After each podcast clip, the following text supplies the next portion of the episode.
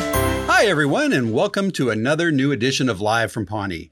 I'm Alan, and with me, as always, is you know that guy. What's his name? Uh, oh yeah, Mark. Mark, Mark, his name's Mark. Hey there, Sir Alan of the Round Table. There, and Mark over here. How I'm- you doing today, Mark? I am doing good. Uh, I, I've noticed that the outside temperature is no longer on broil; it's just on low simmer. So I'm getting happier. yeah, no, that's that's actually about accurate. Uh, Yeah.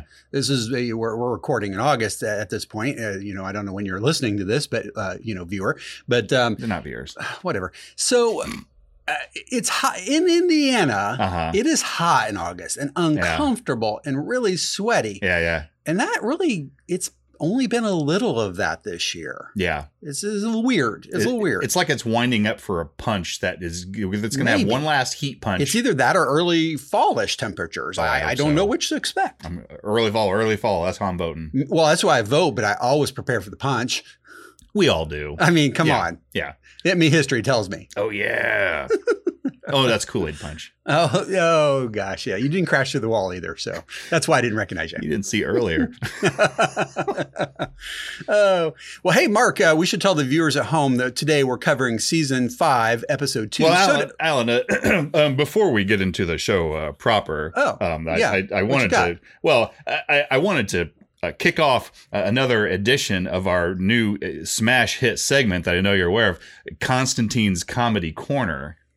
yeah, okay. You know what? I, I was warned that this might be happening. Yeah. Uh, what we got? Well, let's remind our viewers that uh, Constantine is trying to get started in the comedy clubs here in Greater Indianapolis, and so he's trying to comb through all of his jokes and kind of uh, separate the, the cream from the chaff, uh, if you will. Well, well, Mark. First of all, I think you're you're mixing your metaphors. That that's the first thing, and then That could second of be. all, I don't think it helps that all of his jokes are onion based. Uh, Yeah. It just doesn't. Yeah, they are. They are. They are all onion based. I agree. All right. So, do you have a joke for us today?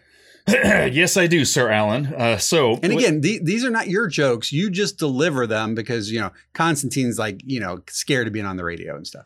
yeah, I- or I- whatever this thing is. I, I'm like the, the the Uber Eats messenger of these jokes. yeah, yeah, that's exactly right. So, um, wi- without further ado, uh, I present uh, Constantine's Comedy Corner. Ugh, all right. All right, today's uh, today's joke. Well, Alan, actually, uh, this requires some interaction from from you as well. So, Oh, okay. Well, uh, Get, Sure. ready, get ready for that. Yeah. All right. So here we go. What happened when the onion tried to cross the bridge guarded by Gandalf the Wizard? um, I don't know what what happened. Gandalf the Wizard shouted, You shall not pass. Shall because it's a Wow. it's another name for a All right. You know what though? In Onion. fairness, Mark, Yeah. that is my favorite joke so far. you know what? Let's take it. So, so we want people to chime in on this joke, right? That's what we're doing. We're putting the jokes out and then we're asking for some feedback. That's exactly right. We want all of our viewers, Not viewers. to contact us and tell us what they thought of today's joke. Well, I, I think I know what they're going to say, but sure, why not? So, Alan, uh, how can our viewers contact us? Well, Mark, our our, our listeners They did. can contact us via the typical our social channels. You know, we got the Twitter, uh, we got the Instagram or the the IG if you're down Mhm. with the thing. Yep, I am. Uh, we got the FB, the Facebook. Yep. That's for the old folks like us. Yep, yep. Uh, although I don't like it, and uh, you know, or they can go to our website. That's the simplest thing, frankly. Yeah, is that the livefrompawnee.com. www one? No, you don't do that anymore. No, no, no. You just type in livefrompawnee.com Darn it. and they can actually from there you can send an email. You can actually record your voice, and we'll play you in there, guaranteed. I like Done that deal. part. We've actually had people do that. We That's a have. pretty cool Yeah, yeah, feature. Yeah, so we'll, we'll definitely do that. And, uh, you know, well, c- cool is what we strive for here at uh, LFP Worldwide Headquarters. Well, Mark. we are cool. That's sweet. All right. yeah, yeah. So, well, Mark, hey, let's get back to the show if that's all right. Oh with yeah. you. Yes, please. Yeah, Go. unless you got another one of them onion jokes. No, no. Good, thank you. well, Mark, as I was saying before, I was so rudely, uh, uh, Yes. you know, shalloted. Um, this week we're covering. Thank you. This week we're covering season five, episode two, soda tax. Soda tax. Yeah, yeah. Yep. This is a standard edition episode. We had a runtime of 21 minutes and 13 seconds. Yep. And uh, you know, this aired uh, September 27th of 2012. Yep. Yeah. So, uh, you know, uh, gosh, it's hard to believe 2012. That's like literally Ann Perkins 10 years, 10 years ago. ago. Yeah. Holy cow and a half. Yeah. And, and we're here in August. That was September. So we're almost right at 10 years. wow. Crazy. Yep. That is crazy. Yeah, well, this episode was directed by Kyle Newacek. Um, I believe uh, Kyle, this is his only episode he did. He's a well-known Oh, interesting. producer and writer, um, uh, Game Over Man, uh, Workaholics, which I love, Yeah. uh, Murder Mystery that uh, had uh, Jen Aniston and uh, Adam Sandler. And I saw in the, his IMDb there that they're working on a sequel to that. It was a Netflix oh, movie. really? Yeah. Yeah. Yeah. Yeah. Yeah. Okay. So he directed this episode, and then this was written by our buddy Norm Hiscock. Oh, we like him. Yeah, we can we, we, can like we him a call lot. him our buddy? I he we there are some technical difficulties. Uh, we got past that. Okay, good. As long as we're not going to get in trouble. No, we got past this. Good, in good, fact, good. Mark, I, I'll share a little more in a minute. Oh, I, I reached out to Norm Oh. to get his thoughts on this show, and uh, we, he's actually done this once or twice for us since we interviewed him. So I, Norm's a great guy, and he He is. He not only tolerates me, but he actually puts up with me. we tolerate you. Fair enough.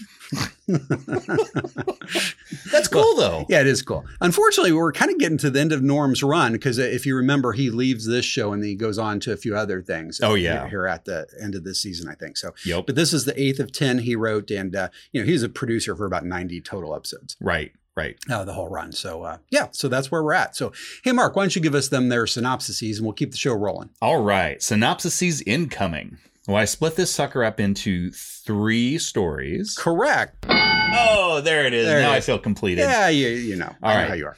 So I have the the A story I entitled Soda Tax, more like so depressing. Actually, you know what? That's that's pretty good. All right, I was waiting for the backlash of that. No, no, no. Actually, right. it's it's it's got it's a multi-level joke. It is. Well, yeah, kind of, because you're referencing a couple different things all in one one uh, AK or one uh, you know the, the- I don't know what we call it. Synopsis. synopsises title thing there. Yeah. Wow, I'm smart. You are. anyway, so th- this is what that is. Leslie proposes her first bill to tax the city's sodas, hoping to discourage citizens from drinking them. Mm. She meets with Pawnee Restaurant Association spokeswoman Catherine Pinewood. Ugh, I hate that lady. Yeah, me too. To discuss the terms of her bill and to question the reasoning behind the city's growing drink sizes, Mm-hmm. Catherine warns Leslie that if her bill passes, local restaurants will suffer, causing massive job losses. Oh. Catherine goes on to say that if Leslie doesn't vote against the bill, a press release will be issued putting the blame solely on Leslie for the layoffs. This puts Leslie in the middle of a moral conundrum vote her conscience and risk job layoffs, or save jobs by going against her gut. Mm. What will happen? How will Leslie vote on the bill? Is Catherine Pinewood bluffing? Why do they call their 512 ounce cup a child size? Stay tuned to find out. Dot dot dot. Very nice job, Mark. Yeah. Uh, you know, there for a couple of weeks, I'd been on the movie theme. Uh, Oh, yeah, yeah. Roll. I broke from that this week, and it's we're t- to songs this week. Yay! Yeah. So my A story I titled "Sugar Sugar" by the Archies. Darn, darn, darn, Yeah. darn, darn, darn. Oh, There I it like is. that. Yeah. Very, very good. What do you got for the B story? All right. the B story uh, I have as entitled, You Can Go Straight to Helvetica. Ah, I Huh? love fun jokes. Yeah. Me and Brick Heck, we're the two. All right. Ben and April are still settling into their kind of new environment in Washington, D.C., with Ben trying to get his interns in line. And April is kind of still her irreverent self, putting in minimal effort, you know, April. Displeased with his intern's behavior, Ben attempts to be more assertive, but to no avail. And after seeing crude, mocking drawings of him on the wall, Ben says, "All right." He calls his boss Jennifer Barkley. You remember her, and and says, "I want to change the interns." And and but he realizes then on talking to her how connected Mm. they all are, and he kind of changes his Punks. tactics and says, "Hey, instead, I will kiss their butts." Wow. How will this turn out? Does April ever rise up above minimum effort? Can Ben find his way into the interns' hearts by ordering pizza and rocking scoobers? Who is drawing pictures of Ben and will it stop? Stick around, podcast viewers. All will be revealed. Blah, blah, blah. Um, Mark, didn't did you just say blah blah blah instead of dot dot dot? Is I'm, that I'm pretty sure that didn't happen. No. I- Oh, okay. Hey, uh, my B story again, w- along with this the song themed titles. Yeah. Uh, and I kept the original titles this week. I didn't mangle them, right? So like I did the movie titles. Th- this week Uh, is Whip It by Devo. I mean, of course. for the B story. How how could you not do that? well, he even makes a reference He to it. I think, at one point. He, yeah, he wrote it for me. whip it good. My favorite. Very very nice. When I just plagiarized somebody. All right. So I have the C story as run, run for your wife. Because it's, he's, you'll see. All right.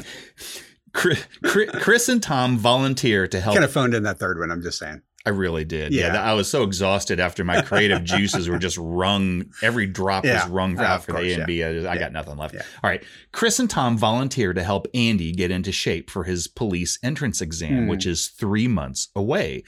Chris and Tom coach Andy during his two mile run at Pawnee Community College, which must be done in less than 25 minutes. Hmm. When Andy's first attempt takes around 30 minutes, Chris asks Andy, "Well, Why do you want to be a policeman? And after coming up with a good reason, do it for April, it serves to motivate Andy, but depress Chris as he realizes his reasons for keeping fit are purely physical. Hmm. What will happen? Can Andy complete two miles in under 25 minutes?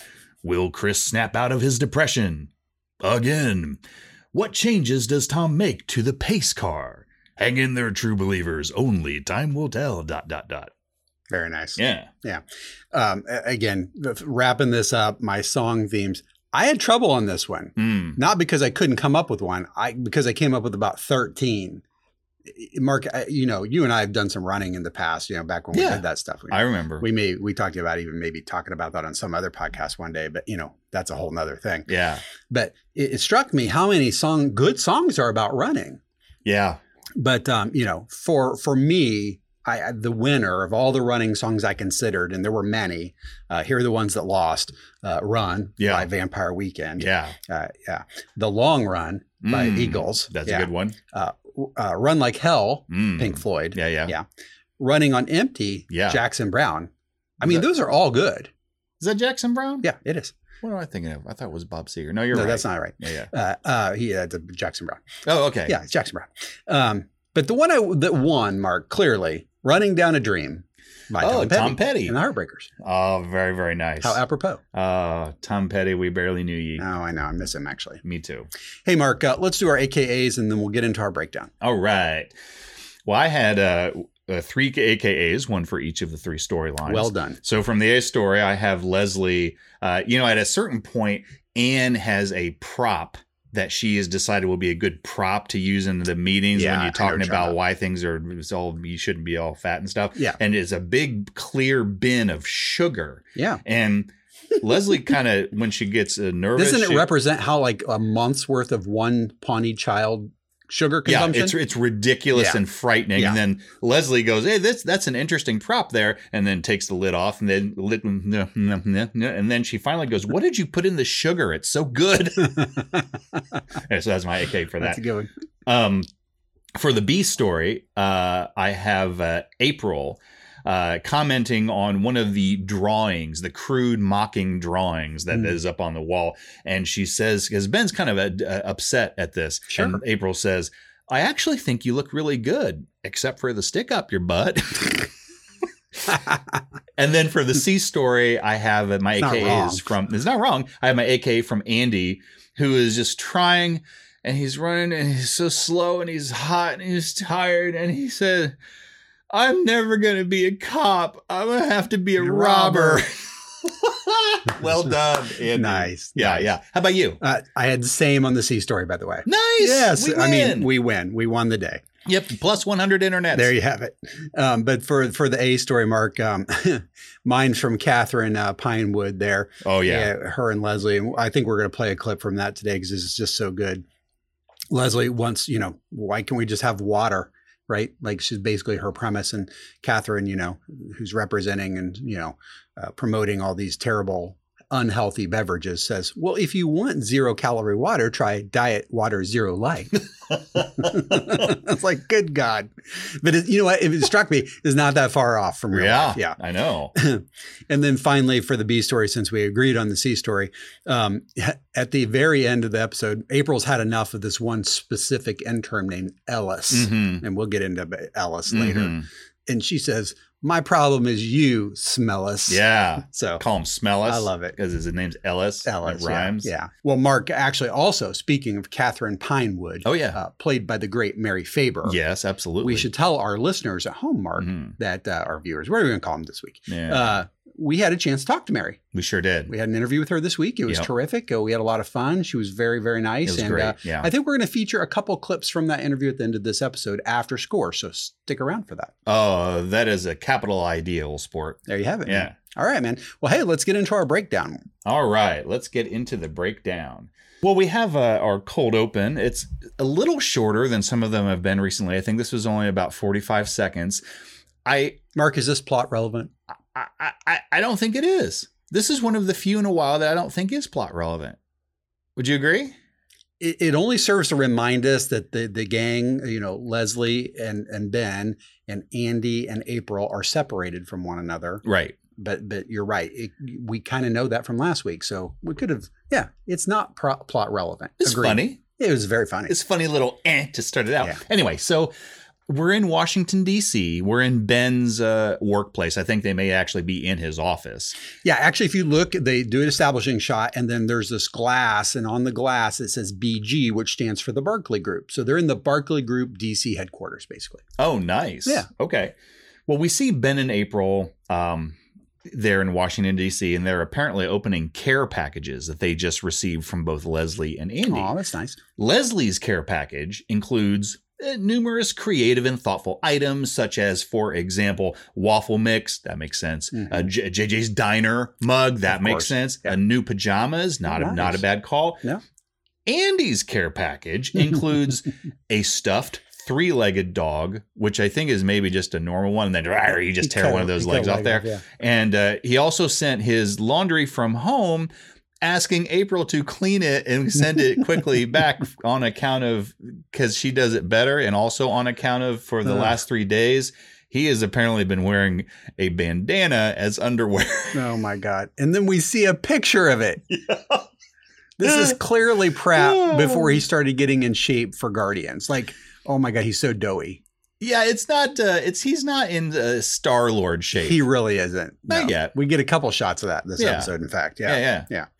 I also love that uh, all those nice gifts that Leslie had sent uh, Ben is the only box one at 12. Well, yeah, yeah, yeah. And did you notice one of the things that she sent him that he didn't uh, uh, comment on Yep. it, In his but as hands, he's though. holding it, the Batman The comic Batman. book. I loved I it. love that. That was great. Yeah, yeah. Nice little nuance. Yeah. Yep. The good throwback, right? Well, Mark, uh, from there, we open the main episode, and Anne and Leslie are discussing her first act as city councilwoman. And just like Bush Sr., her campaign motto was no new taxes. yeah. Oh, well, crap. No. That didn't go well. no, it didn't, No. it didn't go well at all. No. Um, so yeah, we're at City Hall. We're in the the outside courtyard that we so often see them sitting in, and uh, Leslie and Anne are sitting there discussing the uh, upcoming meeting about the soda tax bill. Um, hey, why don't we have Constantine play this clip? Uh, capital idea, chum. Yeah. Okay, so do you have the results of the study? Yes, and they're great. Your tax on soda would definitely lower diabetes in this town. Oh, and I have a great prop for the meeting. Here it is. This is the amount of sugar that the average Pawnee 10 year old consumes from soda every month. That is gross. It's gross. All that sugar? It's really gross. what a powerful image. What are you doing? What did you put in the sugar? It's so good. My first act as a city councilwoman, I've proposed a tax on all those giant sugary sodas so we can discourage people from drinking them. I believe with my help, all local restaurants can get healthier. Paunch Burger, Big and Wide, The Fat Sack, Colonel Plum Slop Trough, which was formerly Sue's Salads.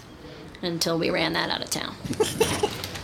Ah, Councilwoman, in honor of your never ending quest to personally babysit each and every American citizen, I went to Paunch Burger and got myself a number two double bacon grenade deluxe, hash browns, chili cheese fries, and one poached egg. Ugh, number two is right. I also picked up a 64 ounce Sweetums sugar splash.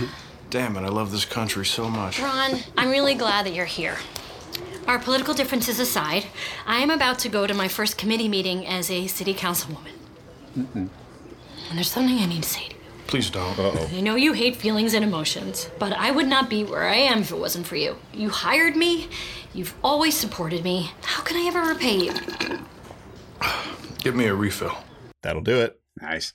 Mark, that was uh if you the visual there, you know, giant tub of sugar Yeah. and then like almost the same size, the small drink from Ponchberger. Yeah. Yeah. Yeah. that- that's 64 64 a ounce massive, small. massive thing there. Yeah. Yeah. yeah we'll, we'll talk more about that too. From City Hall, we bounce over to the Barclay Group in DC, and Ben is apparently that one secret member of the Brickheck Font Club we always heard about on the middle. Oh, that Yeah, one. Yeah. yeah. Uh, Man, that's a good callback. It's been a while since I thought about Yeah. that. Do you remember who the actual Font Club member was? Remember, his club actually had two members, him and one other person. Um, was it was it the girl that he ended up uh kind of his, his girlfriend, the tall, thin one? Dave Foley. Was it Dave Foley? It was Dave Foley. Kids in the Hall. I remember he was on that. I didn't. Remember which he is was part of that. apropos because Norm Hiscock today. Oh yeah, yeah. I just thought yeah. that was a funny tie-in. That is So, funny. Yeah. yeah. I'd forgotten that. So there, there's not a lot of content really in this scene, but it, it does manage to get across three things. A, Ben is a real stickler for the proper usage of fonts. Thus, the stick up his butt. B, Ben is very specific about the font, Times New Roman, and size, 12 point, that should be used. And C, Ben does not seem to be very impressed with this batch of interns. No, he, he's really not. You know, he uh, he he says he can whip him into shape because uh, his his college nickname was apparently Devo because he could whip him good. That's where you got your title It from. is, yeah, yeah, it yeah. is, yeah. I as you know, a former graphic person, Mark. Uh, You are. oh, shut up. Um, I the papyrus joke slayed me. Right? He's like, "Come on, definitely no papyrus." And Yeah. April goes, "Papyrus? You kidding me? There's no place in that in a, for that in a professional office setting." None. None Which- at all. Totally true. Yeah, yeah. So, Agreed. You might as well use wingdings. oh my God, no. The only thing worse. Yeah.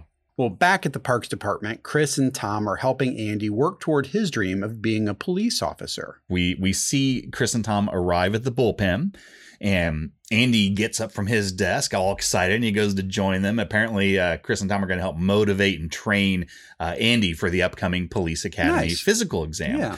Um, the, Helpful. the first item on the physical exam list is running two miles in under 25 minutes, which Andy believes is clearly humanly impossible. That's It's a cra- typo. crazy dog and stuff. But Chris and Tom insist that if you're able to focus, body and mind, anything is possible. Well done. Yeah. Nice, nice. Well, meanwhile, in the conference room, we have our collective introduction to the evil corporate stooge and Pawnee Restaurant Association spokesperson. Oh, Catherine Pinewood. There, Catherine. Yeah. Although Mary Favor. oh, awesome. yeah. No, awesome. Catherine, Cat- awful. Urgh. yeah, yeah, yeah, All right. So we see Leslie and Anne in a meeting with the with Catherine Pinewood from the Pawnee Restaurant Association and, and trying to take her to task about many local restaurants continuing to increase the size of their drinks. So we learn a few things. A, many places have changed their small size option to a whopping 64 ounces, which is actually that may be what Ron was carrying around with Yeah, him. I think you're right. um, the, the the 64 ounce Sweetum sugar splash. Um, B. Punchburger has changed their regular size drink to an enormous 128 ounces, which most people call a gallon, but whatever. Hey. Um, and C. Punchburger has also come out with a horrifying 512 ounce version that Leslie can fit over her entire head that they call child size.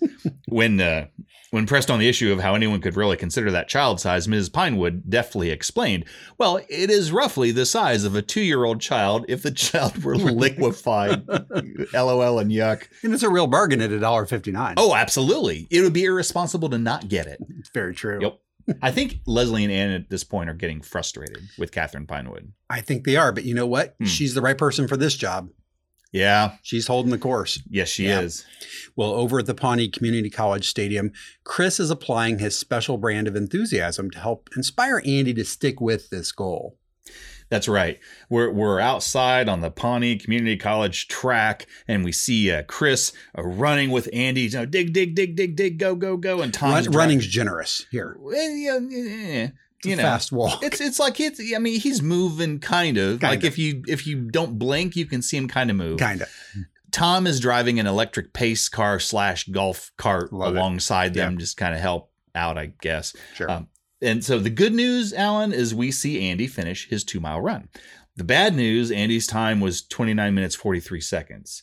Um, and a, a- a tired, hot, frustrated, whining Andy just man takes off all of his clothes because why not? And just lays down on the track like virtually naked. Like, this is impossible. I'm not gonna be a cop. I gotta be a robber. Which I love that. That was line one of my so favorite much. lines here. And and Chris continues to encourage Andy though, assuring Sure. him that eventually he's going to be able to do this. Yeah. He's not, you know, he's proud of him, right? Yeah. Not because of what he did, which was terrible. Terrible. Because of what I'm going to be able to get you to do. Yeah. Which I thought was interesting way of looking at it. To kind of think through Chris is kind of uh, s- also already self-reflective here, I think. I think so. I Yeah. think well, doesn't he end that sentence by saying, "I guess I'm proud of me." He Andy. does, yes. Yeah, Thanks, man. Me too. we have so much work to do. All right. Well, back in DC, we get a chance to meet some of the quality talent that Ben has the privilege to have on his campaign team. Is that nice uh, way I said We that? see- I did. I Yeah, like that. I thought so. We, Ben's having a tough time here. F- First of all, he can't seem to get the interns to actually do anything. Yeah. Like, for example, uh, Ellis uh, just ignores him and leaves when he asked about putting campaign up campaign pictures up on the website. He's like, Yeah. "Yeah, see you, dude." Yeah. Second, he sees a crude mocking drawing on the wall that is that that's supposed to be him with a stick up his butt, and then on the butt stick, the word font is written. so not too subtle. Um, so frustrated, he vents to April for a bit, who I think actually think the drawing looks pretty nice. And then he calls Jennifer Barkley and says, "Man, I've just I've had it. I've had it." We need to fire the interns and get rid of them and get a whole new batch of those suckers in here. But then it, when he learns that a few things, uh, uh, it turns out Ellis is Congressman Murray's nephew. Nathaniel is related to Donald Rumsfeld. Uh, every single one of these little twerps is connected. So, new plan I'm going to do 180. Instead of firing them, I am going to kiss their asses like crazy. Oh my god. All right, here we go. Which sounds funnier and uh, you know maybe like a good plan on the surface, but Right. we will see, Mark. We will see. Dot, dot, dot, dot, dot. Well, back in the committee meeting, we get to know Catherine a little better and and quickly understand why she got this role as a heartless spokesperson. That's right. So this is kind of part two of uh, of Leslie and Ann meeting with uh, the, the the dreaded uh, the one you love to hate, Catherine Pinewood. Um, actually, this is a really good scene. Let's have Constantine play this clip. Yeah, let's do. Ms. Nope, this is about consumer rights. And if they don't want to drink our delicious sodas, we do provide healthier options, like Water Zero. Oh, yes. Let's talk about Water Zero. The name implies that there are zero calories, Hmm. like most water. But in fact, it has 300 calories per serving. Isn't that misleading? The zero on the label refers to the amount of water in it, which is zero. If you want zero calorie water, try Diet Water Zero Light. It has only 60 calories. Okay. I think we're done here. Thank you so much. Oh, Councilwoman, one more thing. If your tax bill passes, local restaurants will hurt badly. We'll have to lay off about 100 people. You're bluffing. She's bluffing. Are you bluffing? The second your tax bill passes, this press release goes wide. Uh oh. See you at the meeting. Leslie Nope soda tax forces massive layoffs. Oh my god, Ann. I need some sugar. Nope. No, no, no. Stop it right now! That was going to be three ounces of pure sugar there. I know. And uh, didn't she use the the cup that they called the little swallow? And then she like Yeah. she starts to use Yeah. that as a as an impromptu shovel. Like I, I Yeah. I'm really stressed it was out pretty here. full too. I need Yeah. some sugar. Yeah, that it's a small cup for a beverage, but a big cup for pure sugar. Oh yeah, Yeah. yeah, yeah. That's huge. Well, we learned in the previous scene, I think that that that little swallow that nobody really buys it because, like, for a nickel more, you can get you know sixty 64 four ounces. ounces. So why why would you Right. do that? Value mark. I think some girls buy them for their dollhouses, but they're not very popular. That is true. Yeah, yeah, yeah. Well, Mark, we're finally over at the public forum, and it's time to see how this thing's going to turn out. And Leslie's going to gauge the community to see what their thoughts are. Okay, well we see Leslie and Ann at Hey Alan, where are we at? This is the William Howard Taft Middle School, Mark. Is it really? Yeah, you know why I know that? I do not. Because Taft was the fattest president. Did it? Wow. Yeah. Ba-dum-dum. Yeah, I don't know if Norm knew that, but I, I decided that was true. Oh yeah, he's a true porker. I, I agree. um, he, he really belonged in Pawnee. All right, so yeah, yeah. So Leslie actually is, is taking a, a, a move from her toolkit that she used to use all the time when she was just Yeah. with the Parks and Rec office. When in doubt, hold a public forum to get put your fingers on the pulse of the people. What could go wrong? What could go wrong indeed when you're talking to Pawnee's crazy, crazy townspeople? And so, anyway, they're trying to get a feel for how everyone feels about this issue. So, several people stand up and give their opinions, including a Roger, who apparently works at Colonel Plump Slop Trough and says, that, Hey, we're here and uh, talk about laying people off. So maybe you get off your high horse there, Leslie, and help me uh, uh, to keep my job. Clearly against the tax bill. Yeah. Now, DD stands up, boing, boing, boing, boing, very much in favor of the tax bill on account of her husband started drinking those giant sodas and he gained about 100 pounds in three months. And consequently, they haven't had sex in 10 years. I, I don't know about the math on that There's one. something but wrong with the that's what math. She said. And then C, Grover Oh yeah. simply stands, that Grover there, Love that Grover. guy, and he says taxation is theft. And, and and if the government can tax him, then all other theft is okay. So, you know, I do, I, I take this woman's purse on account of theft is theft, right? It had a lot of pill bottles in it, which is so kind of a Yeah. Uh-huh. struck, you know, bingo. but that's not right. Grover, give that woman back her purse. I love the look on the lady's face whose purse has been stolen when he talks about how many pill bottles are in there. Oh, yeah, she said, just mhm. owns it. Yeah, yeah, like It's tons, tons and Tons. tons. I have a roaming pharmacy. Oh my god. Yep. Well, back over at the stadium, Tom has tricked out the golf cart, and Chris is helping Andy find the motivation he needs to keep going. Yeah, Chris has a serious talk with Andy. I mean, relatively speaking, you know, he's trying to find motivators, and, and he asks Andy point blank, "What? Why are you doing this? Why you want to achieve Well, this running goal? is hard. We've It's established very that. hard. It, it Yeah. sucks on It ice. sucks. And uh, so he finally hits on his real reason.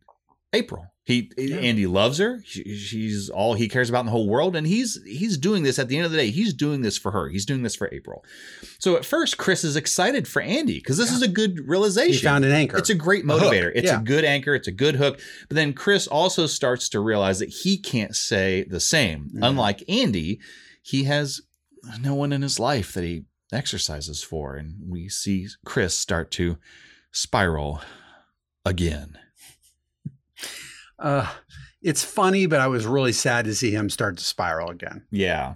Yeah. Well, he says he exercises because when he was a baby, he had a rare blood disorder, Which we knew. which we did know. And he supposes he needs to feel like his body's in tip top shape. Otherwise, it's going to destroy him, leaving him to die alone. Well, he's got his motivation. I- Whatever. I- I- that sounded good to me. All right, let's go. Let's Yeah. do this. Well, back at the Berkeley group, we have pizza, ultimate frisbee, and an intolerable version of Ben. I, Uh, mm. we see. I just. Mm, Th- Yeah. this is just painful. It is. We see Ben bring in several boxes of pizza, talking like he's 20 years younger than he actually is, or trying to. Let's have. I can't even. I don't want to do this. Constantine, play this clip, please, buddy. I don't even have anything else to say. Guess what's in these boxes, everybody? What? Pizza! That's right. Everybody chill out. Take a pizza break on me. LS, what's up, my male? You grab a slice of za, bro. All right. Hey, dude, do you play Ultimate? Yeah, I play intramural at Georgetown. Dude, so did I in college. Whoa, you guys should get married. We should play tomorrow morning in the park. What about the website? Whatever. You can put those picks up anytime. We should lock down some tight disc grabs. Am I right, L Bones? Yeah, sounds good. Oh, Yeah? Better than working. Ah, No doubt, no doubt. All right, listen up, pizza lovers. Tomorrow morning, pre work ultimate in the park. Everybody's invited. What do you say? Let's do it to it, my dudes. Um, April's look there, a combination of concern and disgust is how I think I describe it. April's look feels how I look. Yeah. Yeah. Looks how you feel It, it- about all of it. this. All Yeah. of it is, It's- just not good. It's, all, it's bad. yeah, it's just badness. This is Michael Scott cringy almost. It is. Yeah. It is. It's it- Michael Scott level cringy. It is. And it reminded me that that while that was a frequent tool in the office, we didn't see a lot of it here in Parks and Rec very often, and certainly not much after season one. So it'd been a minute and I wasn't really I didn't want it and I wasn't ready for it. I, I, I I am going to purposely shut my yap at this point because know. I, have more to say. I bet you later. do. Yeah, yeah, yeah. Well, meanwhile, the struggle is also real for Leslie as she works to gain consensus at a public forum to discuss the upcoming soda tax. Yeah, this is kind of a public forum part two. That's correct. Yeah, And- we established th- this already with Right. the purse theft and all Right. that. Yeah. So it continues, and we find out duh, duh, duh, a few more things about the crazy from the crazy Pawneans, I should say.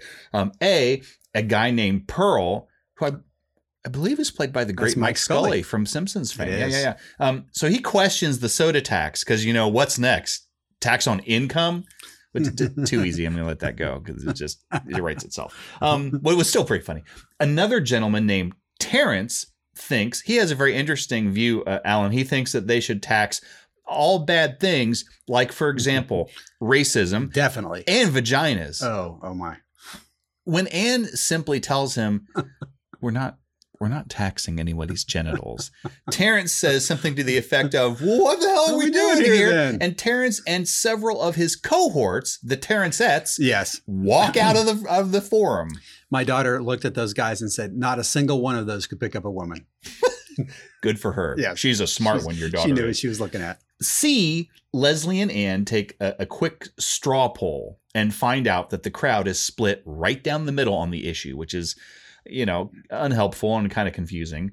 And then D, finally, Roger, who hate stood that up guy. before he- eh, from the Colonel Plump Slop Trough, Yeah. he stands up again and suggests, hey, maybe instead of me losing my job, you lady, you all lose your job. Let's recall Leslie Nope. Let's recall Leslie's Nope. And the crowd kind of applauds and goes, You ever see Blazing Saddles? The Oh, crowd yeah. goes, Rabber, like that. That's how I interpret it. So Leslie looks horrified at this. Oh, yeah. Yeah. Well, and I think, unfortunately, we might have just introduced a new arc. Yeah. Yeah. Rabber. Well, Mark, this scene is very next scene's very visual and pretty much consists of various clips of Ben trying just way, way, way too hard. I, I don't. I, I don't even want to describe this, I but I'll, know. I'll, I'll do my best. And so the, Just fo- try. the following morning, this is the ultimate frisbee before work. Yeah. All right. And the following morning, and this is a very short scene. And Ben and the interns. You know where we're are- at, Mark? My- what? What? Huh? We're at West Potomac Park. How do you? That, all this stuff you know that I don't know. Yeah. It's a- I don't like that. I don't like it when you know stuff I don't know. um, so anyway, so very good. We're at that park there, and the, the the Ben and the interns are playing ultimate frisbee, and they're before work, and nothing of real plot importance happens except that Ben continues to be a, a douche nozzle. It seems like, and uh, and he could- just has a painful, pitiful display. You know, using speech like "Yeah, rock that scuba," "Whoa, you got it, Howie," "Nice catch." Someone please tell me we Kodak that moment. I mean, oh my gosh, just shut up. Hey, Please. April, what's the score? A thousand to seven. she just doesn't give two, two whatevers. Yeah. I mean, it's just like you said, it's just Michael Scott level cringe here. It- it's really bad. He's again way Yeah, too hard. yeah, yeah. Well, back at the track, and thanks to Chris, Andy now seems focused and motivated to achieve his goal. Unfortunately, Andy seems to be the only one clear on his purpose here. yeah, yeah, yeah. We're we're back at the Pawnee Community College track, and, and Tom's in the pace car slash golf cart slash tricked out whatever the heck he's riding, and and we see Andy and Chris like they're they're on the start line and they're ready to start another run. Let's let's have Constantine play this clip. Andy, repeat after me. Okay. I run for April. I run for April. Run for your wife, son. I run for love. I run for love. Plans at your marks. What do you run for again, Chris? Nobody. Nothing. does it really even matter? Get set. Get at me. Uh oh. Whoa. Man down. Oh, hey, you okay? No. There's something wrong with my body. My legs aren't working. I'm broken. I need to go to the hospital and see a doctor right away. Oh my. That sounds serious. Yeah, we'll come back to that shortly. we sure will. Well, back in Pawnee, it's finally time for Leslie to put forth her vote. And instead, she's going to put forth about a gallon of sugar water. nice. yeah, so Leslie arrives, and I think this is council chambers. Yeah, we're in Right, council right. chambers. I, I think it's the first scene we've had in council chambers, other than her and Ron kind of looking at it longingly through that, you know, I want to win this election lens. Yes, and, and and definitely, I think the first time that we've seen ostensibly all five Pawnee council people Yeah. like there at the same time. Although I have a note on that later. Yeah, me too. Um, so she arrives in council chambers, and apparently she couldn't sleep last night because it's really bothering her. But she got a quick pick me up from uh, Paunch Burger, the 64 ounce or 20 or however large it was. She just ate like a gallon of sugar water, and ugh. She- Anne asks her how she's going to vote, and and she tells her, "I don't know. Like, if I vote for the tax, I might lose my job. If I vote against it, I'm betraying my own bill. I don't. I'm floating in this giant river of ambiguity. I'm under a warm waterfall of uncertainty. Do you just need to pee? It, it turns out she just really needed to pee, but but still, she's she doesn't know what she's going to do. Like even to that moment, um, and we cut to I think a few minutes later. The council is voting on the bill, Yep. and Ethel Beavers calls for Councilman Hauser's vote, and then Ethel Beavers calls for Leslie's vote, and then Leslie "Brrrah!" barfs up a gallon of sugar water into the conveniently placed 512 ounce trash can, I mean cup, Uh-huh. by her side. Mhm. Everybody is looking at her on account of. Ew. and then she politely asks for a recess because you know "Brrrah!" I love, and and she's retching, right? Yeah, in, yeah. in between retches, she ha- says, "Mayhaps might I suggest we have a blah yeah it's like- recess." Like, it's nice that she she's try, she started to speak in Arthurian. yeah, like she's in 1812 Victorian London all of a sudden. Yeah, I don't yeah. know what happened. Yeah. Yeah. Well, following Leslie's regurgitation, Yeah. and make sure she's actually okay. Yeah. They're they're in the bullpen. Anne's taking her pulse, and it, it's fast, but she did just drink a gallon of sugar water, Yeah, so it's not way eh, It probably is about accurate, you know. Leslie laments she still doesn't know what she's going to do. Like everything is so different now from when she only worked for the Parks and Recs department. And a- at that point, we do see Jerry walk by with his hands super glued together, and Anne makes the humorous comment, "Well, not everything's different, right?" 'Cause, That's you know, right. "Dah, dah, dah, dah, dah, dah, dah." and Leslie looks up, and yes, that's true. But then she kind of looks up, sees Ron in his office, and says, "Yeah, you know what? Some things are still the same." And she Mhm. gets up ostensibly because she's going to walk in and Yeah. talk to Ron. She's had that idea. Yep. Yeah. Well, later back at the Barclay Group in DC, and this is following our morning of scoobering, Mark. Yep. Ben does his f- best impression of Rob Schneider and then finally has a moment of clarity. Is that what that was? That is Yeah. that what that was. It is. Um, so Ben continues to try and I don't know. Let's let's call it bond. Yeah. I don't know bond with the interns. Yeah, with 40 year old Saturday Night Live Uh, material. continuing to be very obvious and painful to watch. Yeah. This, however, ends when he sees yet another drawing of himself on the wall. This time, not only with the stick, the font stick, up his butt, but he's now holding a frisbee and saying the phrase, rock that scuba. so Ben is like, had it. And he kind of lashes out at Ellis, and Ellis quickly points out, dude, that was your daughter. Like, what? What? Dude, does everybody think that April's my daughter? Anyway, see, he looks at April and says, "Y- she wouldn't do that to me. She's my Yeah. friend. And April kind of shrugs her shoulders and says, sorry, dad. oh my you know, God. so Ben looks crestfallen and just slowly leaves the room, and April looks very uncomfortable. Yeah. Yeah. Yeah, she should. Well, meanwhile, back in Pawnee and in Ron's office, Leslie is feeling a little better, but still looking for some guidance. And this time, as you said, Mark, she's come to her loyal mentor. That's right. That's right. We see Leslie standing in Ron's office talking to him, and Leslie tells him, Oh, Captain, my Captain, that she's in trouble and she needs to cast a vote in 20 minutes, and she doesn't know what to do. And she goes on to mention that the public forum people might want to fire her. Without blinking a ro- an eye, Ron says, So what? I've tried to fire you. And Leslie thinks, "You're- That's a good one. You're joking. Until Ron pulls out her personnel file and hands it to her. And, and reading it, she finds several things that she expected to see. uh, Blah blah blah blah. Brilliant work. Blah blah. Commend- commendation above and beyond. You know all that stuff. But she also sees a request for termination and realizes Ron, Ron wasn't joking. Ron really did try to fire her, not just once, Four times. but four times. Yeah. so she's a little stunned at this. well, the look on her face, Ron goes, Hey, if you need to boot again, the trash cans are on your right. so helpful. well, over in Chris's office, the test results are in, and Chris also gets some valuable input from Andy and Tom, believe it or not. That's right. That's right. Andy and Tom come into Chris's office there at City Hall, uh, you know, wondering how he is on account of, you know, when we last left our heroes, he was all broken and Man stuff and man down, legs Yeah. didn't work. I mean, serious stuff. Um, let's play this clip. Hey, man. What did the doc say? Everything okay? The tests and blood work came back, and the news is terrible. They found nothing. Nothing? Nothing. The silent killer. Chris, that means everything's okay. Why weren't you at practice this morning? Yeah, you should have been there. I finally hit my minimum requirement. Minimum champion! I'm going to die one day, probably. Without ever having left my mark on this silly little planet, I'm going to die an anonymous, meaningless speck of dust. Wow.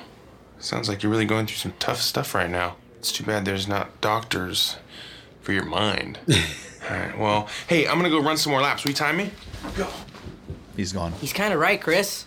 You were freaking out because you were thinking about Andy and his family and how you don't have one. Every time something tiny goes wrong, you spiral like crazy. Maybe you should see a therapist. I hope I'm not out of line. Au contraire, mon frere. You are as inline as a person can be. You are a genius and, and an amazing motivator. What was my time? I don't know, 43? Yes! New record. All my life, I have tried to achieve external goals run a four minute mile, climb Mount Everest. But before I can do that, I need to climb the Mount Everest of my mind. Oh boy. Well, there you there you go. If only there were people could help you doctor your mind. I, I like that Andy brought that up. And you know what? That that's the sort of thing that in another context you could think he's being sarcastic, but He's he's, not. being genuine. Like Totally. it's a d- dude, that's a you're going through a lot of stuff. It's a shame that Yeah. there's not mind doctors. I gotta run. Yeah, See ya. I gotta go. A- And who the hell is this Tom Haverford? And where has he been? I you want you know what? Not only that, but I think for the first time someone actually said the words, Chris. Yeah. You spiral Yeah. when small things happen. You may want to get that looked at. Yeah. And that's th- that's a powerful thing to say, even if it's a simple thing to say. And I Yeah. don't think anyone's done it until now. No, and, and it's you know it's a, it's a sitcom and all that, but at the same time, one, I'm glad that they did it, and two, I think it's you know it's it's a good lesson for everybody. Yeah, I agree. Yeah. Well, back over in Ron's office, Leslie was a little surprised with Ron's confession and pushes him to explain himself. Leslie is clearly rattled. She she had no idea that Ron tried to fire her. She thought he was joking, and and they they kind of dive into this again. I, I know we just played a clip, but this is so good. Hey, Constantine, play this clip too, please. Yes, let's do. I don't understand. Why did you try to get me fired? The first year you worked here, you drove me nuts. I would say no to something you wanted to do, and you'd ignore me, or go over my head and do it anyway. You were insubordinate, stubborn, a pain in my ass, and worst of all, bubbly. I was a dedicated public servant. Right, that was the worst thing you were. The point is, I ended up withdrawing all four requests to have you fired because ultimately I'd rather work with a person of conviction than a wishy washy kiss ass. Well, I had conviction because I knew what I believed in, but I don't know with this new job. I I just feel like I've lost my bearings. No, you haven't. You may have wandered into unknown terrain, but you're still you. You know what? You're gonna pull out some embarrassing photo of me from high school? Take this compass. All great adventurers need one. Thank you, Ron. And listen, as far as all this firing stuff goes, I will not forget, and I will never forgive you. There she is. Uh, that's one of my all-time favorite Ron and Leslie scenes. I me too. Yeah. Well, at this point, we bounce back to DC, and April does her best to get back in Ben's circle of trust. April walks into Ben's office, I think awkwardly trying to kind of break the ice because clearly Ben was pretty upset with her when, you know, Oh, he learned that she did the drawing and stuff. yeah, that thing. and and so she she tries to break the ice humorously handing him a report that's is funny see on account of it has like 30 different fonts and you only like one font and you see how that's funny i'm funny Yeah, it's hilarious. and ben doesn't find that No. funny at all and and so uh, april like oh god okay i'm grudge she grudgingly gives a half-hearted apology and ben tells her you may not take this seriously, but this job is important to me. And you should take it seriously because I asked you to come here because I thought you'd enjoy it. And I think you're smart, but you have to have some semblance of professionalism. And I need you to give like 15% effort. How about twelve? This fifty for God, I've, I'm asking for fifteen percent effort. It's not supposed to be a negotiation. so, so yeah, I mean, I, it needed to be said. Yeah, I it- think it really did. Yeah, Yeah, and and, and I want to talk about this storyline in our breakdown later. So uh, let, let- we'll save that for that. Okay. Yeah. Well, here, Mark, we're back at the city council chambers, and I think Leslie is now finally ready to vote and hopefully not vomit all over everyone again. we can hope for both. Yeah. Um, so yeah, they're back in the council chambers and they've reconvened after recess. And once again, Ethel Beavers asks Leslie. Love Ethel Beavers. I do too. Yeah.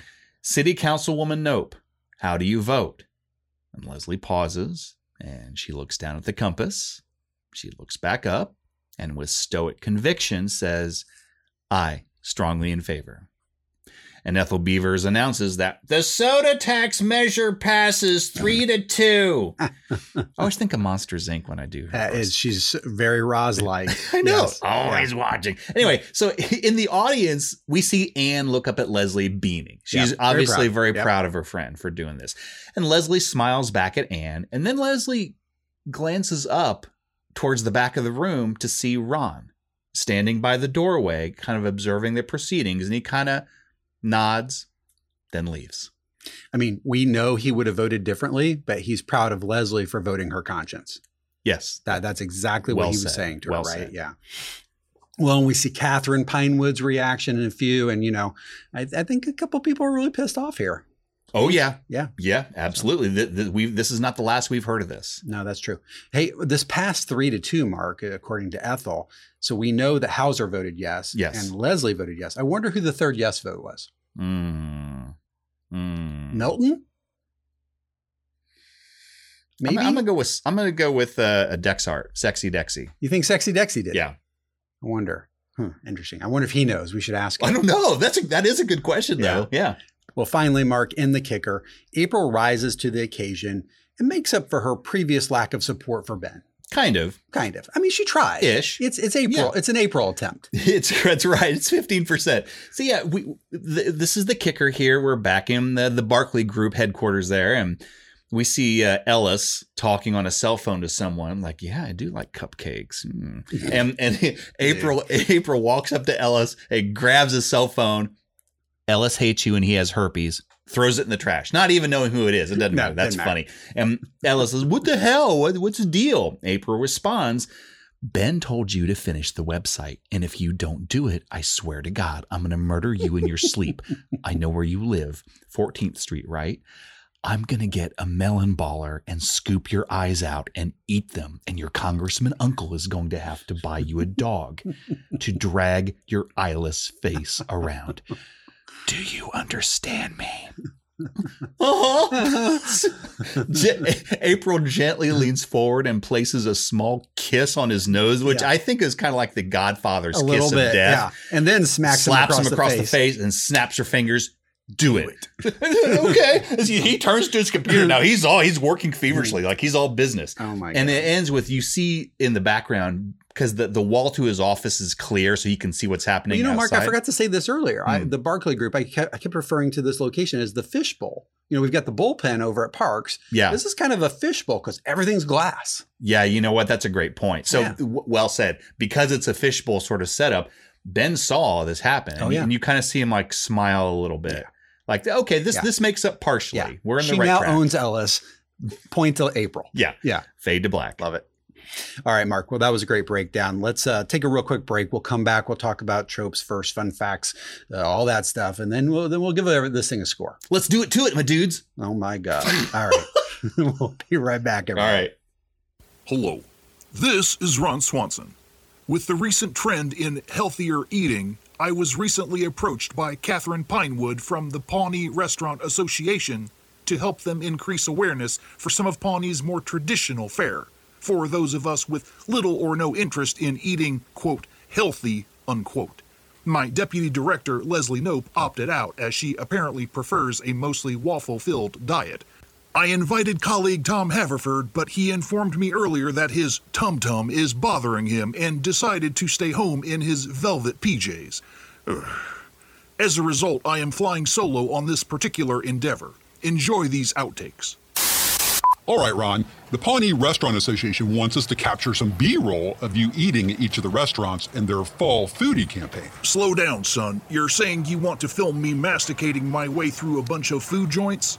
Yeah, pretty much.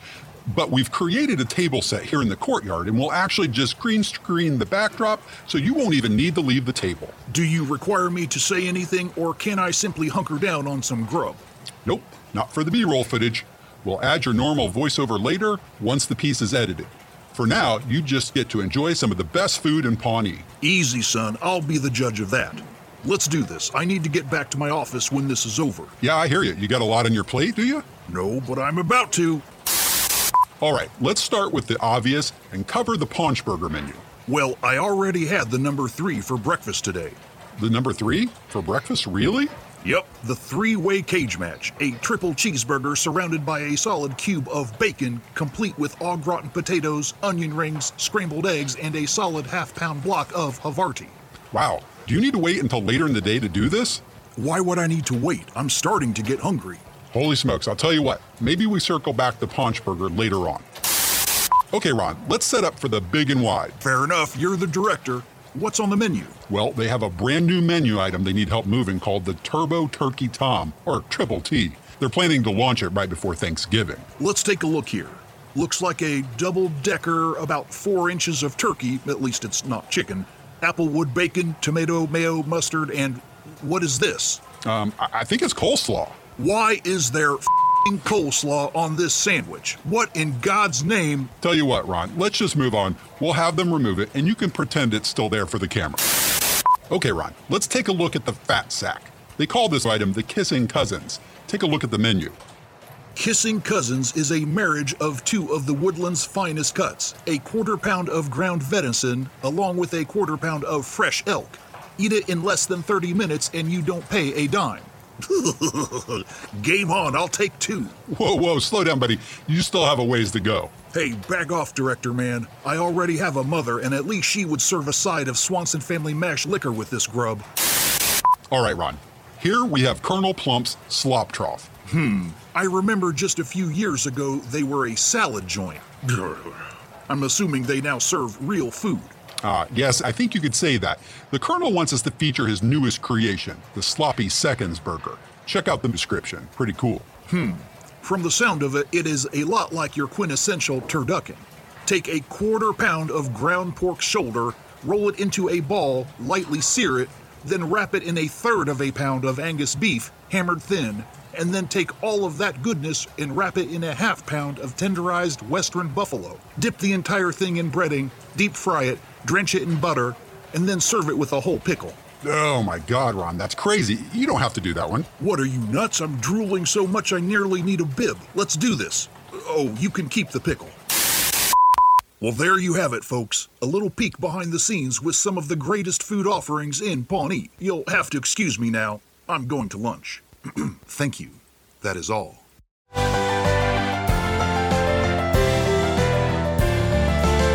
All right, everybody, we're back. Well, Mark, you know, as we usually do, we talk about deleted scenes first. And again, here in episode two of season five, we do have some deleted scenes again. Right. And uh, I think there were a total of maybe nine, running about three minutes and 55 seconds. Right. And- And this was one of those where I really felt like they chose the right ones to delete. Like they, they're not bad. There was nothing that really stood out at me as like extra or funny, though, that like just would have made the episode better in any way. I, I agree. I think it just kind of uh, They weren't bad, though. Like I'm not, you know, I, I think it fleshed out some of the stories a little more, but not Maybe. necessarily in an interesting plot way, more in a, you know, ha ha, here's another Yeah, that's a great few point. jokes, which is fine. And, and and they are funny-ish, but yeah, I agree. I think they chose the right scenes to cut. Well, and there's even a little bit more of Ben being, you know, the the wrong Ben, you know, trying too hard, ultimate puns, those kind of things. So, you know, we had enough of that already. I, I you know, I did, couldn't have cringed anymore. No, no, no, no, no. didn't want to either. Yeah. So, um, the well, the, when Ben almost caved and let them have Helvetica, though, that, that did kind of tickle me a little bit. That was a little funny. That was a little. That funny. was a little funny. Yeah. Mark, how about tropes first or fun facts? I had um, two firsts, which are probably pretty obvious. Um, first, it's a, it's Leslie's first uh, act as city councilwoman, or at least the first bill or measure or whatever that she's attempted to pass. Me too. Um, And then the second thing is, I think that this is right.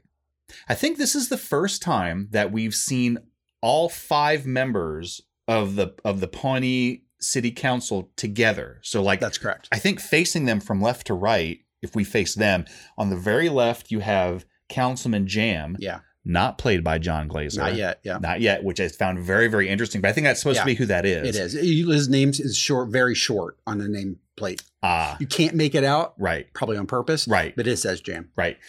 The one next to him, kind of left middle, if you will, is Sexy Dexy. Yep. Uh, Bill Dexart, played by Kevin Simons. Love Kevin Simons. Um, in the very middle, kind of in a slightly elevated seat, I think, is uh, is Councilman Hauser, played by Yvonne's Jourdain. Yep. Um, Who's, the- who's basically probably what the chair, I guess, or That's the kinda pre- how I the interpret it. Proceeds over is kind Yes. of why he's on the riser right, there. Yeah, Right. He's the lead, I would Yeah. say. Um, then to the right middle, we have uh, Councilman Milton, played by James Green. yeah. I almost called Hauser the senior, but I didn't on purpose because you know, Right. the, Milton has to be the senior. A few centuries old. Yeah, it's, it's, it's enormous. And then finally, we have we have Leslie on the on the very Yeah. right. Yeah. Um, so anyway, I think that was the first time we like saw all five and they're like doing their thing, all counseling Yep. and stuff. Nope, How that's a about good you? Did I miss any? Um, in addition to that, I had it's the first appearance of Catherine Pinewood. We're gonna have six of those in Oh, total. yeah, that's right. Representing the Pawnee Nicely Restaurant done. Association. Yeah, and I, and I think as we said this in the body of the show, it's really the first time there's business in the chamber Yeah. itself. Yeah, Right, right. It, does, you know, it does happen to be Leslie's first business, but it's also the first time we see that. Right. Um, how about tropes? I, I had a few and a couple of our regulars. I had I had eight tropes. I had uh, PBJ on account of where Jerry super glues his hands together. It's pretty That's- minor, that's- that's but pretty there was funny. there. They- it was pretty minor. Yeah. It's not by his standards. It's pretty tame. Yeah. Um, I have uh, FDR food driven Oh, God, Ron. You know, because the, the paunch burger stuff. Um, number two, the number two. I had sweet stupid Andy. It's hard to not include that, and he was he was very very very funny in this episode, and I feel like a lot of his shenanigans fall into that trope ish. I actually left it off this week. I I considered it for a minute, and and while I agree he was funny and you know semi sweet, I suppose, and and you know certainly uh, trying to be a good friend to Chris, it, it didn't hit the sweet stupid note for me, like the just silly silly stuff. I, I think that for the most part, that's true. I think the one that did it for me is when he's like, wow, you're really going through some stuff. I really wish there was a doctor for the mind. Okay, All right. time me. You know what? Fair. Yeah. The judge is the give main it one that to you. did Yeah, it for good me. one. Because it was also a little tame by Sweet Stupid Andy, Fair. you know, measurements. Um, I had one I haven't put down in a while, murals. Oh yeah. In in the in the uh, council chambers, and I think we saw this. Remember the trial of Leslie Nope, Chung Chung. Um, I think that this is the one that Leslie was looking at, looking at when Ron was comforting her, and I think it's called Good Pawnee, Bad, Bad Pawnee. Pawnee, yeah. I think that's the one that's hanging above. uh, That's the big one, yeah. yeah, yeah, yeah. Um, I had uh, Ben Muggs to the camera, Yeah. which not a lot, but I think when he was getting stuff out of the care package, he kind of like looked Yeah. at the camera while he was There's a opening couple. some stuff. I had uh, depressed Chris, Me which too. we've seen lots of times. Yeah. I had uh, Pawnee hates salads. That's a good one. Because Colonel Plump Sloptroff was formerly Sioux Sal's, and they ran that out of town, as well they should. With pitchforks and uh, you know lanterns. and then the, the last one I had was just crazy Pawneeans, often found in scenes like public forums, and Nice. town halls. The only additional one I had uh, uh, on top of those, Mark, was Ben tries too hard. I, I kind of, Mm. and I, and I think it's going to happen again. That's why I threw it into tropes this week. Let's keep an eye on that and see if that comes back. That's a good one. Hopefully, it's Yeah. not nearly as cringy next time. But good God, Oh, yeah, wow. Um, Mark, do you have any goofs or fun facts this week? I had, um, I had, you know, a supposed goof, which I'll argue against, and a couple fun facts. Uh, the only goof I had is it seemed like the scene where they were taking the straw poll and they say like show green for you agree and red for disagree or something like that, and some people held up a yellow. Yeah. I guess it's not a goof as much as it just was a little unexpected, and I was like, that's interesting. Yeah, I mean, I think the the point was that there's l- roughly 50% red and green on each of the questions. Right. So you Right. know, there are a few yellows speckled in there. Some but undecideds. yeah. I don't know. Yeah. They, they That's would- all I had. They for wouldn't goof, have so- changed the math, I don't think. the Right, math. right, right. Yeah. How about you? Um, I just had one, you know, someone pointed out that, you know, this episode's called Soda Tax. It's a, a reference, I believe, to the soda tax proposed by Mayor Bloomberg in New York City. Uh, and in fact, I've got a note on that from uh, Norm Hiscock, I'll talk about in a minute. But um, yeah, but, you know, we here in Indiana, we would never refer to this as soda. We just that, that's not a thing we say. Um, we would call it pop, cola, and more likely call it by a brand name, which it may or may not be. Like generically, people just say a Coke, whether it's a Pepsi, you know, maybe if it's a Dr. Pepper, you might say Dr. Pepper, but they're all colas. And I would never say soda. Soda has to be clear in my mind as a Hoosier. I'm not sure why that is.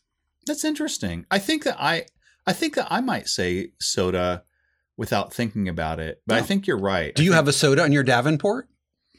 Because I drink a Coke on my couch. I'm just saying. I don't know what a Davenport is. Is that a plane? I assume you think I own a plane. I It's wish a- I owned a plane now. it's a couch. Oh, okay. Yeah. I'd rather have a plane. Yeah, me too. How about fun facts, Mark? Um, I had I had three, and I realize I've already said two of them. I, I, I mentioned that Leslie sent Ben a Batman comic book in the care package, Yeah, I which like I that. just thought was really cute. It's I a like that. great small touch. It is. And if you don't see it, you don't mi- you don't see it. You right, miss it. Yeah. Right, right. You got to attend.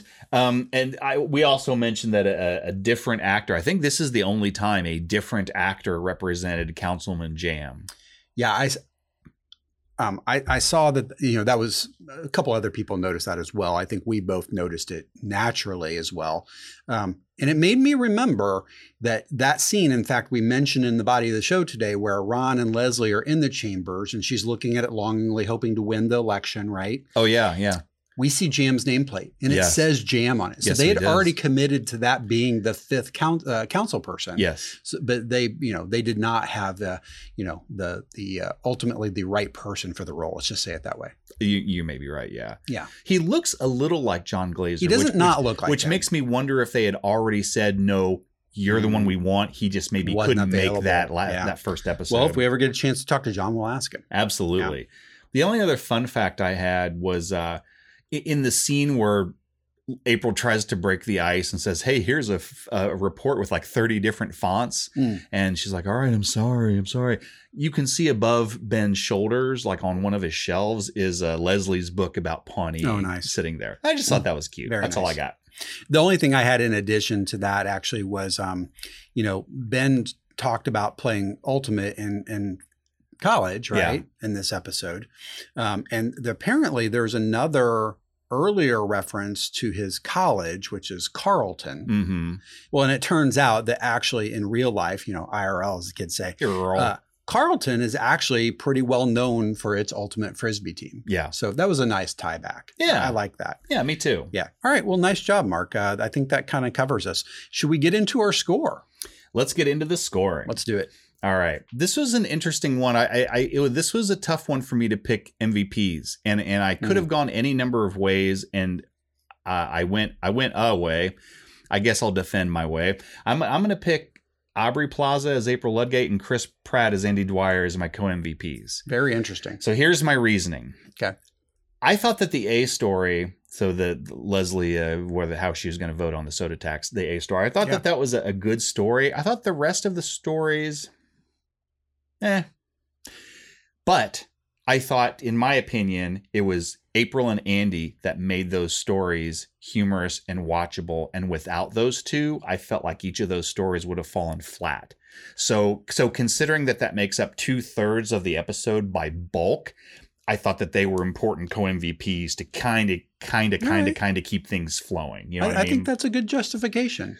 Um, April cracked me up all through the episode, like from the very beginning when she displayed loving tears at Andy's ridiculous care package. Yes. I love him so much. And then at the very end when she harnessed his her diaper power bandana. when she harnessed her power for good, good, good ish.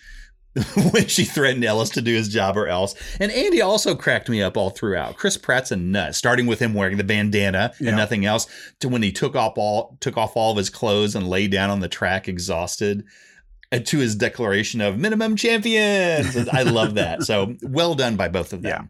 Alan, who are your MVPs? Or MVP singular. I don't know. Well, so good, good question and good assumption, I suppose. I, I did co MVPs again this week as well.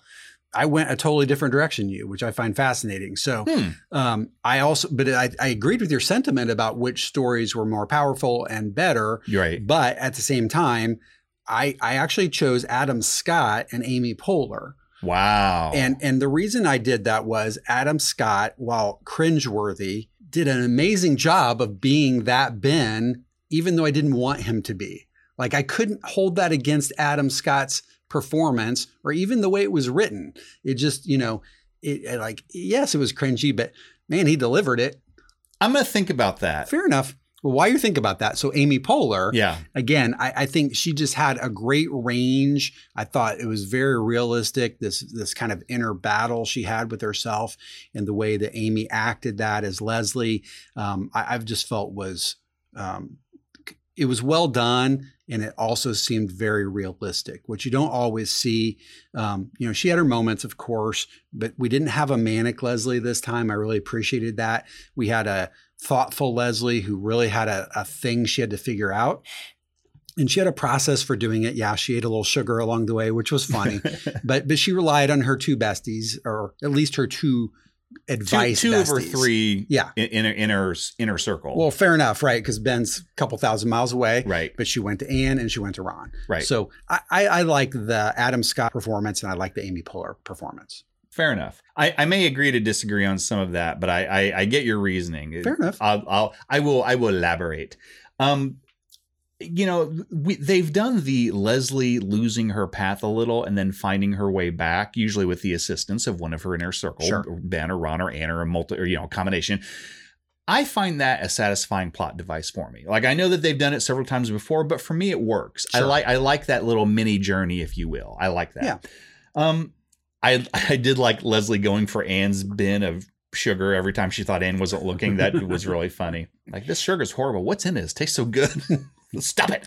Um, I like the resolution of all three storylines, sort of. Like it, Leslie deciding to vote her conscience, April using her powers for good ish instead of evil, Andy working to meet minimum requirements championed. Um, I also liked I felt like Anne stepped up a little bit Mm-hmm. from her. Again, this isn't against Rashida Jones. Just the Right. character of Anne can be kind of meh sometimes. I feel like she stepped up and showed what an important person she is to Leslie. She proved her worth in that inner circle today. I like that. I would agree with that. Ron inadvertently ended up as uh, Leslie's friend and life coach once again to kind of steer her in the right direction, as he as he often does, even though they are at political opposite poles. And Tom wasn't with Anne. Good job. Keep it that Half way. a point, or right? Nine points, right? Yeah. Good night. Dun dun dun dun dun. All right. Um, small nitpicks from Mark. I didn't feel like this is the worst use of their comedic bench, but I didn't feel like it was the best either. all. Mm-hmm. There wasn't a lot of Donna or Jerry, even though they each had one scene, I think. Tom felt a little wasted, eh, as well, I think. Uh, just me. Um, Ben's behavior when he was trying to kiss the intern's butts was so Michael Scott level cringeworthy. I, I, I so this is where I thought what you said was interesting, Alan, and I honestly don't know how I feel about this. Like I understood what they were going for, and maybe on paper it seemed like it should have worked, Hmm. and and maybe I should also separate the actor or actress from what they're being instructed to portray. I tried to do that here A- and yet, specifically. yeah. Hmm. I, for- I realize for me that's really hard to do. As a matter of fact, that's one of the reasons why uh, Aziz Ansari is a very funny guy, Mm-hmm. but ugh, like it's hard to separate him portraying Tom because the writers wanted him to portray Tom from him being. It, it's it's tough for me to separate. I that, get it. I but understand what you're but I get the reasoning. Yeah, Yeah. Um, Chris spiraling into depression again. Yeah. Although I will say, and I applaud someone, in this case Tom, actually bringing it up and Mm-hmm. spelling it out for Chris and the audience. Every time something tiny goes wrong, you spiral, you should see a therapist. I like that. I do you too. know? Um, all right. So I'm going on to the crazy Mark rubric now.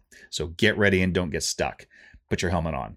All right. So I'm going to give this meet more. I'm going to give this a four for the Okay. base score. I thought it was a good A story. Eh, meh B story for me, honestly, and a decent ish C story. Eh, Um, the B story could have been better for me if not for the cringe. It just Mm. like like you said, for me, it just didn't it didn't it didn't work, and it made it painful to watch. You know, I think that's fair. um, I gave one point for great performances by the combination of the two co MVPs, the, the April Andy Power. That's worth a point. I thought they were great in Mm. this episode. I also gave another point to the trio that I thought really made the A story pop, which is Amy Poehler as Leslie Nope, Nick Offerman as Ron Swanson, and Rashida Jones as as Ann Perkins. I, again, I think Ann kind of stepped up, and I like that. I'm going to give a half a point for our great, great list of guest stars. Uh, Catherine Pinewood, played by the great Mary Faber. Uh, Ethel Beavers, played by the great Helen Slayton Hughes. Uh, Bill Sexy Dexy, Bill Dexart, played by Kevin Simons. Councilman Hauser, played by Yvonne, uh, Yvonne's Jourdain. Uh, Councilman Milton, played by James Green. And um, Pawnee townsperson Pearl, played by The Simpsons' Mike Scully. I love that. So great, great use of guest stars, I thought. Um, I'm gonna give half a point uh, for the for the, the my cheater combos coming up here. Um, this is probably the miscellaneous combo, I guess. I'm gonna give half a point for the combination of April's artistry, which I thought was actually pretty good. Pretty good. yeah. Uh, Andy's continual nakedness in this episode, which I just found really funny. Definitely not in Star Lord shape yet. No. And uh, Tom pimping out the pace car. That was a little funny. Yeah. I, I'll, I'll give him It's credit. it's for my that. favorite version of Pimp and Tom. Yes, I, I completely agree. I'm going to give another half point for what I call the bookend combo. I thought it was a great cold open plus a great kicker, both of them getting to showcase Aubrey Plaza and well deserved for, for her. I'm also going to give half a point for what I call the resolution combo. It was I thought it was a nice resolution kind of to all three of the stories. So I like the way that things kind of tied up. So you add all those up and you get to uh, 8.0 little Sebastians. So th- this was kind of an odd one for me. In some ways, I feel like they hit all the right notes. Like you got Leslie having an understandable moral conundrum, Ron and Ron and Anne acting as guides for her, Leslie finding her way back, Andy striving to make himself better by running for love while at the same time acting ridiculous, which is great. April saving the B story, in my opinion, by being absolutely hilarious. And yet it seems like there were a few sour notes from time to time. Ben being hugely cringeworthy, Chris being depressed again. Yeah. Um, I mean, just like meh. And so the, I don't. I feel like the cast wasn't fully utilized with Donna and Jerry. So it had some great moments and guest stars. So it was like it hit high points, and I feel like it had a few low points. It, I like. I felt like it wasn't consistently good. Interesting. Um, or as good as others have been, I guess. I, and Alan, you've mentioned several times uh, how uh, you and I can view the shows in different ways, like with two common perspectives. One being how the episode performed technically. Oh yeah. And how did I feel coming away from it? Yeah, I've got that today. I too. honestly toggled between 7.5 and 8 for quite a while, but I landed at an 8 based on how I felt coming away from it. Mm. Although I feel like it Interesting. fell down a few places, but I mean, still a good episode, maybe just not as good as some of the really, really good episodes they've had. So, anyway, that's my review. Don't say it. um, don't don't say what. You know what you always say, Mark. No, no. What what do I always say? You say pretty sweet sauce in there, eh?" Ace. gotcha. All right. All right. Uh, all right. Well, I, that's just dumb. I'm not going to say that. Okay. Well, so what were you going to say? I was going to say that's my review, and uh, o- over to you, Alan. Rock that scuba. Rock it. Uh, all right. Well, not a lot better, but I'll take it. Yeah. what you got? It's a minor improvement. Yeah. All right. Well, Mark, I, I think in a lot of ways, I I'm, I'm going to agree with you, but I'm going to disagree a little bit in a couple places. so mm. I, I think the whole two lenses thing did apply to my score this week. I'd say on its technical merits, I, I probably was a little more in your camp. Like I, I think I was leaning, uh, kind of rounding down, right? Mm. Hmm. But I think on the enjoyment scale, like you, I also rounded up. Like I think that uh, we share that this week. Right. But I think, and I felt like this show very much was a collection of its parts, Mm-hmm. Mm. if you know what I mean by that, right? Like, it, you know, and there were highs and there were lows. We agree on that. I just felt like the the highs were enough to to maybe bring it up a little higher than you think it was valued at. Yeah. And so, well, Mark, and the and the the other thing I wanted to mention too was you know how you had mentioned that your you felt the three storylines kind of had their own resolutions. Yeah. And, and what's interesting about that is to me, it reflects actually on something Norm said in the little exchange he and I had, where he talked about how this was a very self contained episode Mm-hmm. Mm. and it didn't really have a lot to do with long term arcs. So l- let me read you a little bit of what um, of what he said here. Oh, sure. So, I- so I reached out to Norm this week, and uh, he, he's always very nice. And he took a few minutes to write up some notes for me. And I so, did again- you specifically ask him about this? yeah, I asked him episode? about this episode because Nice. he, I, he hadn't been up to, to the plate for a while, and I knew we're getting toward the end here. So yeah, um, I've got a little chat I've had with him in the past, and that's how we got him on the show. And so he said Soda Tax was a lot of fun uh, because w- w- in season four they had gotten caught up in the election stuff. I'm, and I'm pra- paraphrasing a little here, uh, but mostly what he said. He says, "I think we we realized we had stopped doing topical hot button issues, and I think sure, Mike Sure, of course, uh, right, had read about the New York City soda tax, and that seemed to fit Pawnee very well. Yeah. So that's kind of how they got the the hook into this episode. Um, it- Norm felt like it was a very good Anne and Leslie and Ron story, Mhm. and I would I- agree. I with agree. that. Yeah. Um, he he says he really likes Leslie and Ron stories. I think all three of us share that, um, especially when stuff is revealed kind of about the past. Yes. Yeah. So, and again, I think that makes total sense. And I see why he said it here. Um, he said April and Ben were a good combo, and you know, Ben in suck up mode is great. Um, I, I, that's the part where I, again, I, I see what he, they were going for, you know, as a writing team. And, and maybe it's just because we've gotten so used to not having to deal with cringe. Like on The Office, it doesn't bother me anymore. And I don't know, you know, we're also rewatching that again. Right. And, you know, but those are li- my least favorite moments about The Office. I, so maybe that's why I feel that way here. I guess I don't know. I I, I like the experiment that they did. I think if Ben had been obnoxious, is like, hey, brah, get his. Feet. If he had done that for 20 seconds and I had gone, whoa, and they were done, Done. with it, and then they just talked about how stupid he was, I'm I going would to have say a loved note that. about that in a second. Yeah, yeah. All right. Um, and and he said that you know uh, Chris and Rob got to do some physical comedy, which is great, and I, I totally agree. That's Yeah. nice to see. Yeah. And you know he says again, it had a lot more of a standalone episode feel. The characters were dealing with stuff in this episode, and not too much to do with the overall arc. So I, I think that's a good reflection. It's amazing to me. Ten Agreed. years later, he just pulled that right out of his hat. Right. That's So- actually pretty. Yeah, it's spot on, is what it is. Yeah, that's impressive. Yeah, A- and, back to your point about the amount of cringe we got.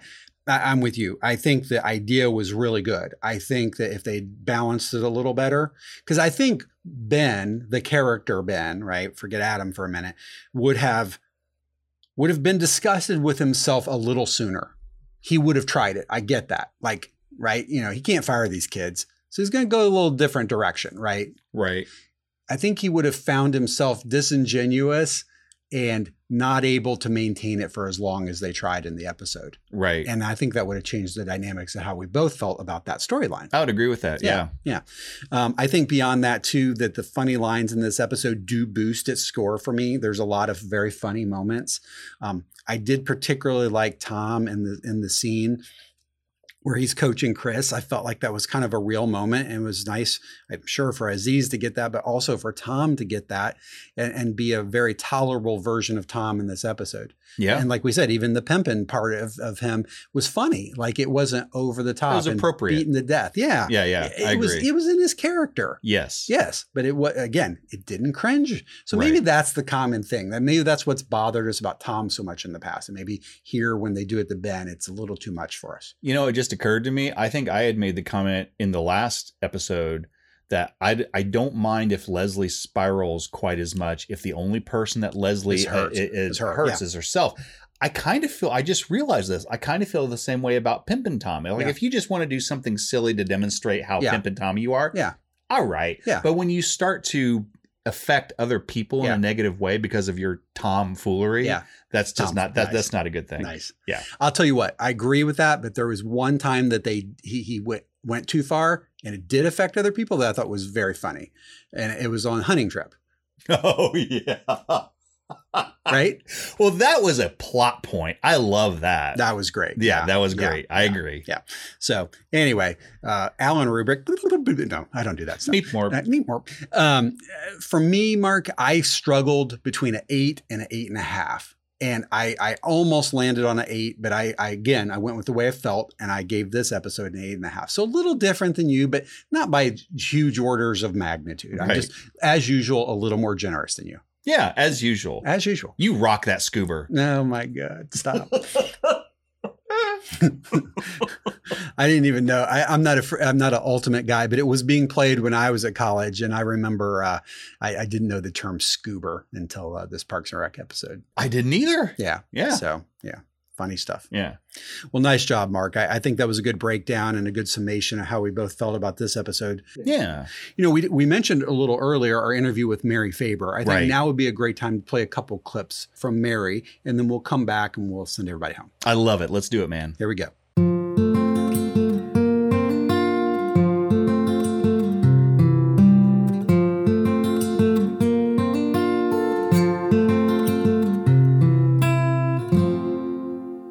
Our guest today is a terrific character actor with dozens of credits spanning both on screen and voice work. You can see and hear her in movies and television series like The Addams Family 2, Hairspray Live, The Brink, Kidding, Big City Greens, and Boss Baby Back in the Crib. And of course, the evil restaurant association stooge Catherine Pinewood in our very own Parks and Recreation. Please welcome Mary Faber. Hi, Mary. Hello. How you doing? Hi Oh. guys, how are you? Good. Good to see Doing you. good. How are you doing? Good, good. Great. Thanks for joining us. We really appreciate you taking the time. Oh my goodness, I'm I'm thrilled uh, to to take this walk down memory lane here. Thank you for joining us. oh, thank you so much for having me. We're uh, we've been looking forward to this. I know we're um, we're we just got started on season five, and we're about to review your episode, your very first episode, Soda Tax, with those uh, Yeah. those crazy child sized cups. Oh, such a funny, the funniest scene. I think it might be the funniest scene I've ever done. What um how did that all come about? Like what do you remember a- about that kind of being the because you were the spokesperson I think for the Pawnee Restaurant Association is what they officially called it, right? That sounds right. Yeah. Yes. Um, well, you know, I. I was I was actually trying to find the original um, audition notice for it. You know, you get like emailed, here you have this audition coming up, and they give you like a character description or whatever. Yeah. Um, you know, I had just I got started um, doing Broadway shows in New York. So I lived in New York for like a decade, doing doing mostly theater. Every now and again, a little bit of um, uh, you know a guest spot on a Nurse Jackie or you know Good Wife or whatever. And uh, but I had just moved to LA when I got this. I like I had been in LA for for like two months, and I didn't know where anything was. I barely got in the car because I was terrified to drive on the freeways. Like, so Wow. I got this audition, and um, I was just like thrilled to have it. And and I remember it said like, you know that movie Thank You for Smoking. Oh yeah. Yeah. So yes, they're like it's a Yeah. female version of Aaron. from Thank you for smoking. And I was like, okay. So I looked up some clips of him, and it just it was just one of those roles where I was like, I got it. I know exactly what to do. and you don't, as an actor, you don't get that all the time. I'm certainly not. You know, there are plentiful auditions like where I'm just like, I could not tell you how to approach this at all. But for some reason, Cap and Pinewood, I was just like, boom, obsessed. Here we go. and so, um, yeah, I I had my audition and and uh, you know went back in for like a little callback and adjustment with Dorian Frankel, who Yeah. I just I listened to your episode Yeah, with her. She's yeah. so awesome. Um, yeah, and it was just like a dream, you know. When when you have writing that good, Yeah. you just like all, as an actor all you have to do is just like show up and meet that opportunity and it was just one of those magical moments That's terrific. Well, you were great in that role as Oh, yeah. well. um, when when you started as uh, Catherine Pinewood, did you have any idea uh, that it was going to be a recurring role, or did you think maybe it was going to be a one and done?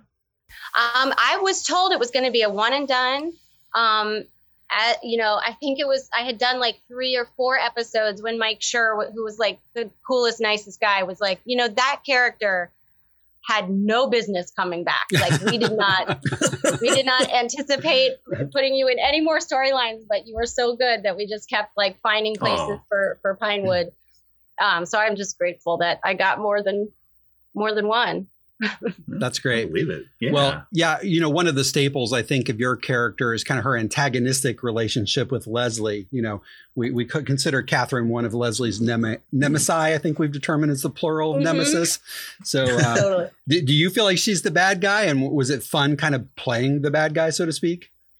Oh my gosh. Like if I could play a version of, of Catherine Pinewood in like every role that I do, I love playing the villain. I love playing, you know, I- I- and like in theater, I tended to, to, you know, I would often get cast as like the nice girl but secretly is evil. You know, the, the, that kind, like looks really sweet, but um, Right. it, it will will will knife you. So uh, man, I loved loved playing playing Catherine. Like, Mm-hmm. of course, it's you know I looked up to Amy so much. Oh, yeah. I it would, sometimes I'd be like, I'm such a bitch, and I adore you. Sorry, my character's a, a pain, but Mm-hmm. yeah. Well, and, and Yeah. she she's the perfect uh, person to be foiled by the foiler, right? So, uh, Yeah. yeah. What was the culture like on the set there? You mentioned Mike, you've mentioned Amy. We've heard some some good stuff from other folks who had the Yeah. opportunity to be there. Oh, I'm sure, you know, I'll be repeating what everyone else has said, but it was just like it was a dream and like I remember there was a an older character actor guy. I I, I can't remember his name. Um, in one of the first episodes I did, and he turned to me and he was like, "They're not all like this, so don't get used to it." Because he knew that I was new in LA. He's like, this is a really great set. This is a really great vibe. And like, I, I Amy, it comes from the top, you know, I've, now that I've been in LA for a long time and I've done a few more of these, these guest spots, it's like some shows, uh, it's not that welcoming, but like immediately, you know, in the makeup trailer with, with Amy, it, she was, you know, saying, "Oh, turn on the music. We're gonna have a dance party, everybody!" And she was just so welcoming. And I mean, I was like so nervous too because she's a hero of mine. But uh, I love hearing that. she's just the best. Yeah. It was good people, all of them.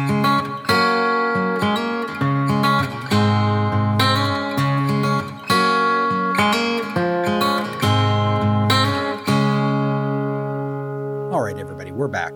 Well, Mark, um, again, I, Mary was super nice. I enjoyed talking to her. I know she won some points with you. You didn't get to hear that in the clips today, but uh, she, it turns out she's got a little bit of a gaming side, and so we talked about that in the full interview. So She does. Yeah. I I agree, Alan. This was a really, really fun interview. I, I thoroughly enjoyed it, and, and I can't wait to for us to drop the the whole interview. Yeah. We're probably going to do a spotlight on it. I would imagine. Yeah, it was very good. So yeah, we we learned that Mary is not Catherine, but boy, did she really get the character from the page. Oh, And- and yeah. I think she, you know, for the first episode, she really nailed it. Oh yeah, she did a great job. Yeah.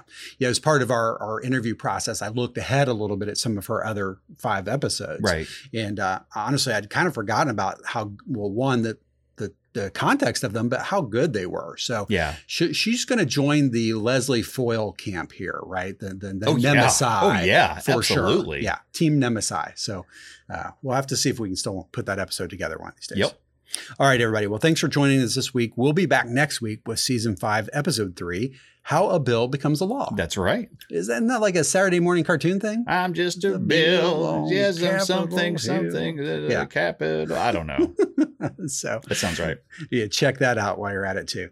All right, everybody. Thanks for joining us, and we'll see you next week. All right. Bye, everyone. Bye, everyone. Live from Pawnee is a copyrighted production of the creators. Copyright 2020. All rights reserved. Original music was created and performed by Aaron Emerson of Emerson Studios. Clips are used under fair use doctrine for the purpose of commentary and parody. Please see our website at livefrompawnee.com for more details or to contact us.